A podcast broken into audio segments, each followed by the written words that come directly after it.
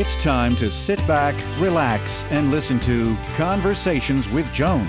Conversations with Joan will inspire, motivate, and empower you. Live your best life now.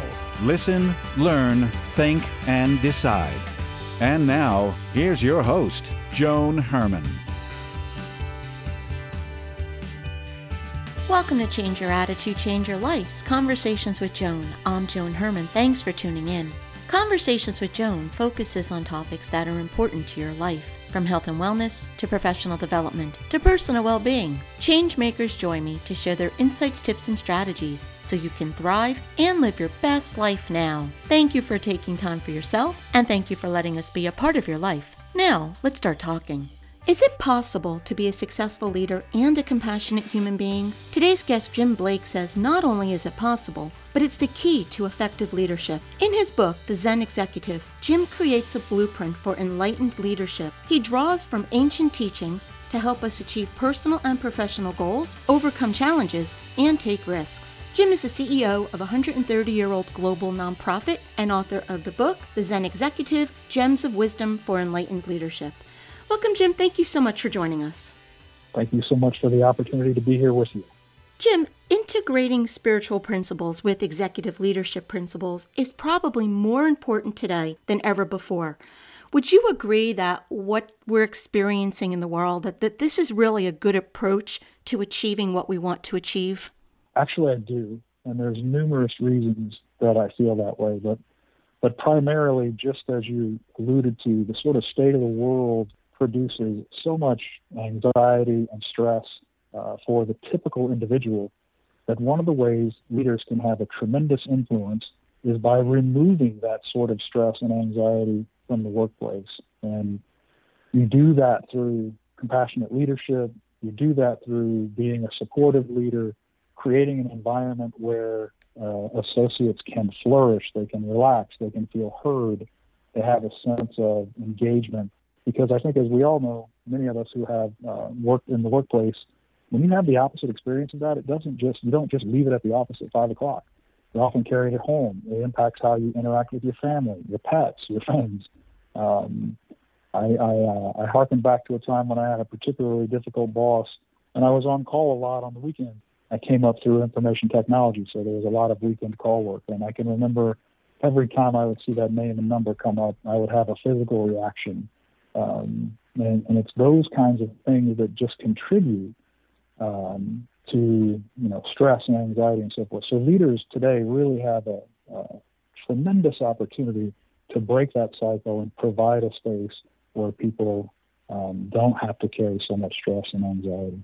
I can relate to what you're saying. I think my career, I kind of came up with you have to be that tough manager, that leader that, you know, cracks the whip in order to get any type of result from your employee. And I can remember starting out doing public relations for a Fortune 500 company, and I had the same feelings that you did. I would get calls on a Sunday that the CEO wanted to work on a speech, and we would all have to go in, and it, it just wasn't pleasant to be a part of that. And and so I, I think what you're saying about bringing compassion and self care and understanding that your employees need self care as well, I think that's so important. I couldn't agree more, and I think the the part that seems counterintuitive due to the Western, you know, the decades of Western culture, philosophy on leadership, which you alluded to, it's counterintuitive to suggest that I could have uh, our associates have fun at work, that I could treat them with kindness, that I could be understanding that life happens and that they may be late or they may miss a deadline. But the truth is, when you do these things, you're actually creating a space for your associates to be more productive. If you just look at it logically, which do we think is more productive? An associate that is constantly being yelled at, is stressed out and anxious when they're at work, afraid to make a mistake, fear, fearful to take a risk, or someone who feels appreciated, heard, supported, um, feels like it's okay to have fun at work as long as they, they get their tasks done on time. So it's it really seems sort of logical, but we sort of missed the point here in the West in terms of the connection between a person's well-being and their performance. Jim, when did you learn all of this? You've been a boss for many years. Was there ever a time when you didn't practice this? When did you have that aha moment? Oh my goodness, Joan. Um, I actually probably owe a lot of people an apology from early on in my leadership career. I mean, I was not uh, I was not a conscious leader. Um, I fell right into the the same traps of leadership I was taught by those who had hierarchical mindsets and thought that being a boss was telling people what to do and demanding this and demanding that. So certainly early in my career, um, I, I did not experience this, but it was really, and it wasn't any particular aha moment. It happened over time, but I will say maybe it was an aha experience.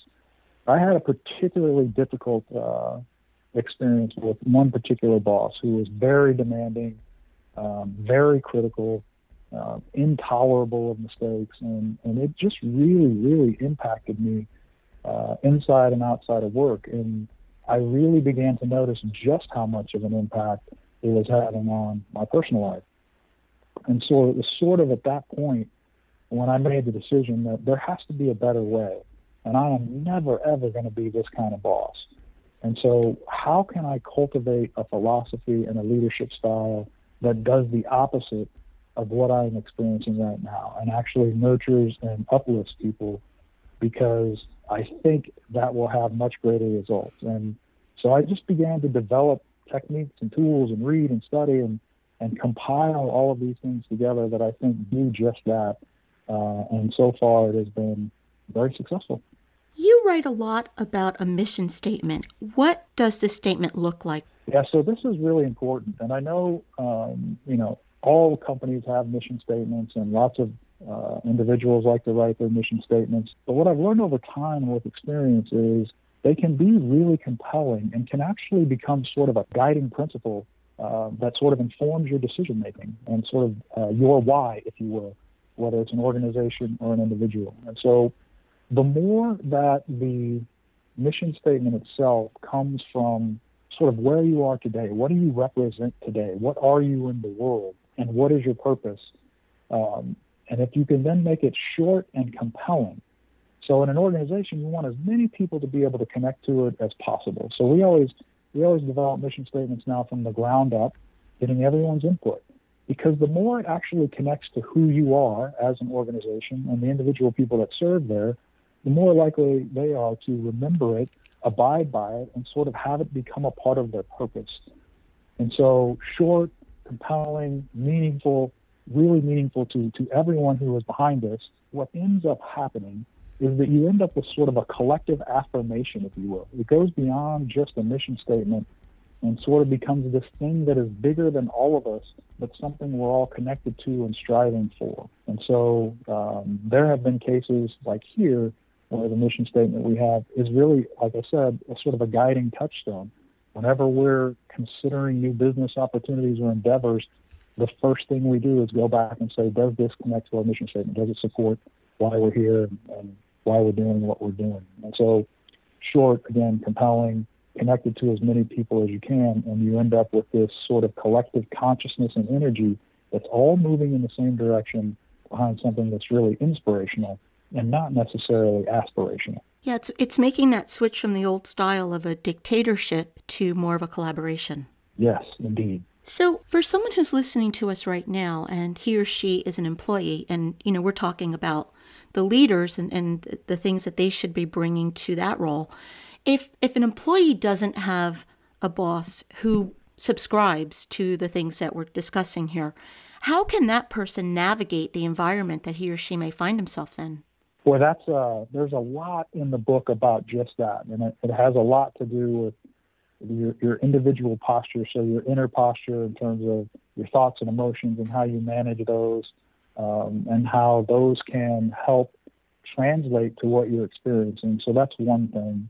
And then, secondly, at any point in time where you can find um, courses, techniques, um, or offerings on some of the things we talk about in the book, and just bring those to the table at work. Um, because you know, bosses aren't necessarily going to do this work themselves. Um, leaders aren't the ones that uh, are not already on the path. And so, a way you can sort of bring it in is to say, "Hey, I stumbled across this. I think it would be great for the team.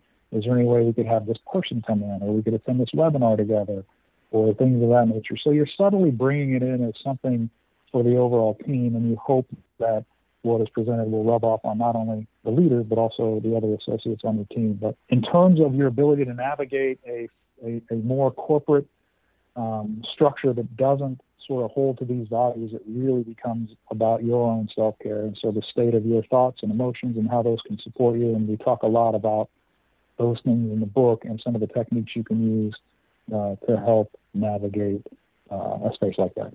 And so it really boils down to that every one of us has the opportunity to be a leader and we lead by example. And so whether our boss is implementing any of these strategies, we each can because we're going to, as you said, rub off on the people around us. That's a great observation and really an important point uh, because long before I, I, came to the role I'm in now, I was in that spot. I was in a, corp- a corporate world that was largely hierarchical in leadership, um, and of course very demanding and always wanting more and more. And, and and the business was always held above the associates that were serving. And so I became a different kind of leader, I began to lead my teams in my particular way, and I began to do my work in a particular way and interact with people in a particular way that suited sort of my belief system for how I wanted to be in the world. What that led to is I didn't always fit in. Uh, the good news is it got results, and so um, there, I, you know, people made fun of me and talked about my my Zen style, which is sort of the, the why the title of the book is what it is. Um, and in some cases, uh, I didn't necessarily fit in with uh, the rest of the leadership group, but uh, the people I served with, and of course me, were much happier, uh, much more productive, and uh, successful in what we were doing. And your book is called The Zen Executive, but these are things that any one of us can implement in all areas of our lives. That is exactly correct. Um, it's really about, uh, like I said, the whole first section of the book is really about that. It's really about how to align yourself to go about being in this world in a different way. So there are all kinds of tools and tips and techniques for, for self care, um, for how to align your consciousness, and, and really focus on getting yourself healthy. Because whether you're a leader in a leadership position or an individual, the more you can align yourself with healthy practices, uh, the healthier you're going to healthier you're going to be overall. So it begins with that, and then the, the remainder of the book is focused in on how now that I've sort of got my house in order, what kind of leader? How can I apply this to leadership and the teams that I serve with? Jim, would you share one or two of your favorite techniques from the book? sure. I think uh, there's a whole practice around really understanding how your thoughts and emotions impact your experience of the world. And I often refer to this as sort of the the inner posture, but it's sort of um, it's beginning to understand that you are not your thoughts. So every single one of us have this voice in our heads that is constantly chattering, and sometimes we spiral down rabbit holes uh, around fear, anxiety, and so forth. And so it's really beginning to understand. Okay, I am not my thoughts. I can be the observer of these thoughts. I can notice the thoughts that I'm having, and then I can create some practices to sort of shift them or change them. So if I'm noticing I'm spiraling in fear about an upcoming meeting or an upcoming thing, I can choose to notice that and then create some affirmations, um, which are just positive statements about what I want to be, uh, that give that occupy the mind and and stop the spiral of, of negative thinking, if you will. So really understanding how thoughts and emotions impact uh, not only your inner state but also how you experience the world. So I'll, I'll talk about that a little bit more. If you have a belief um, that you are just unlucky in life, mm-hmm. then you sort of create this frame uh, and lens of how you see the world. And so everything you see that happens that is may or may not be even just a little bit bad, you attribute that to being unlucky.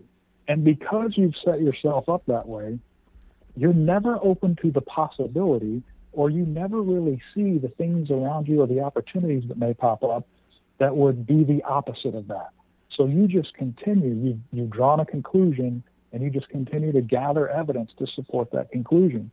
And so just that mental framework, you lose the capacity to see other opportunities that might be there that might be something different than you being unlucky. And so that's how our mental, just simple decisions and belief systems we have about ourselves and and uh, our experience of the world continue to impact future experiences. I hope that makes sense. It does. And, and, you know, that's such a great example because that's probably, I believe, one of the biggest things that keeps us stuck because we have that belief that we're a victim or we're unlucky or things don't work out for us. And then we set out to see the world that way. We look for the things to confirm what we already believe. And you're right, we never step outside of that belief system. So I think if people just follow that one piece of advice, they will see major changes in their lives. 100% agree. And then the second one I would share is just to find some sort of practice that allows you to still the mind. Uh, for me, it's meditation. I, I have great success with meditation. I'm not, you know, three hours long or anything like that, just 10 to 15 minutes a day, but something that actually stills the mind that allows you to sort of create some space between you and that, that constantly chattering mind that I talk about. Some people take walks, some people garden, artists like to do their art.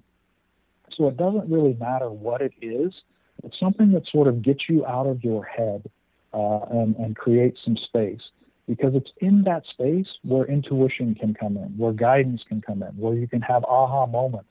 But if you're just constantly spiraling in the chattering mind, you create no space for inspiration or intuition. And so, whatever that practice looks like for you, uh, I would say try to find that. And you, again, you will then begin to really be surprised at the coincidences that show up, at the ideas you have, at the aha moments that start to happen more frequently. It's really an important practice to, to help us get some space and create an opportunity for growth. Yeah, and I think creating that space is really important because there are so many things that are being thrown at us these days financial instability, um, the economy, a pandemic. We have all of these things that seem so out of our control. However, like you said, when we create that space, you then can have some creative thinking. You can navigate these challenges more effectively. And so I think that really is a, um, a great point, especially for what we're facing in today's world. 100% agree. If you could leave our listeners with any piece of advice, what would that be? I would say um, find books, resources, whatever you can. I'll tell you this the most profound change for me, the most profound transformation for me of all the things I talk about is self acceptance and self worth. Work on those two things. Uh, we are all so hard on ourselves and such critics of everything uh, in our experience. And it makes it really difficult to see the unlimited potential that we may have, or see even the smallest potential we may have, because we have this struggle in terms of our own self worth and our own self acceptance. And there's this societal pressure to conform uh, at all times and in all things and to worry so much about what they think. Um, and so my invitation is to really begin to explore that, really begin to explore within yourself where you may be feeling pressure to conform to this, that, or the other, to behave a certain way, to have a certain job, to dress a particular way, because each and every one of us are unique and individual expressions that uh, will only occur once in the universe. And the idea is to be authentic in that in individual expression. In fact, I would argue that's your superpower is your unique presence and your unique gifts in the world no one else has. And so figuring getting to a place where you can be at peace with that and begin to express that authentically really changes everything. Uh, it, it really opens you up to I'm going to go so far as to say you begin you begin once you have those things in place where you're really beginning to accept yourself as you are, and you really believe that you are worthy. Um, you'll begin to start to get a lot of clarity about what your purpose is and direction where you want to be, and you'll start to feel good about that. And it may not conform to your friends or your family's ideas, but you'll be way happier, and you sort of align, I guess I would say, with the universal energy um, it aligns with you when you are authentically you. And so coincidences happen and, and the right place and the right time experiences happen a lot more. Meeting the right people happen a lot more. It, it's when we try to be something we're not that we sort of struggle against uh, the energy that that we came here to bring each of us individually. Does that make sense? It doesn't. And, you know, there's one point that I, I was wrapping up, but there is a point that I want to bring up that you mentioned. You were talking about the way we feel about ourselves. Do you think, in addition to the old philosophy of how we think a leader should be, do you think the people that are the toughest leaders, and not in a good way, the people that really crack down on their employees and run a tight ship, so to speak. Do you think it's because those people really are not comfortable with who they are? They have a lack of self esteem? Do you think that's how it manifests? I think it can for sure. I, I, would I would I would argue much as you're saying that a good portion of of poor leaders is based on ego um, and something that is missing in them, and so they are exhorting they are exerting the only power and authority that they can, and they're doing it in a not so positive way. The sad part is they could do that in a much more positive way that really impacts and changes lives. I would also say, though, that some folks are just ignorant, meaning, mm-hmm. and when I say ignorant, I don't mean in a really bad way. I mean, they just haven't been taught that there's a different way. They were brought up in a particular school of leadership. This is the way they were led. It's the way they've been taught to lead. It's the way they've always led. And they haven't had any access to sort of any of the new practices and approaches and you know, I, I think there's a, at least a small portion of leaders that, given um, some of the techniques and tools that are out there, would change, and, and especially once they begin to see the results and how it can often be more effective than what they're doing today. And you can get those tools in Jim's book, The Zen Executive Gems of Wisdom for Enlightened Leadership. If you'd like to learn more about Jim and his work, you can visit iamjimblake.com. Jim, thank you so much for joining us. I have really enjoyed this conversation. It was truly my pleasure, and thank you again so much for the honor and privilege to be with you, and congratulations on all of your success. Thank you for joining us. I hope you found the show informative. At Change Your Attitude, Change Your Life, we believe that knowledge is power. Take what you've learned, apply it, and live your best life now. Remember that the information provided is the opinion of our guest and should never replace the advice of a professional who knows your personal situation. If you'd like more information, visit our website, cyacyl.com. That stands for Change Your Attitude, Change Your Life. While on our site, listen to past shows on demand, read the digital magazine, sign up for our mailing list, and be sure to follow the show on social media. Until next time, this is Joan Herman. Thanks for tuning in.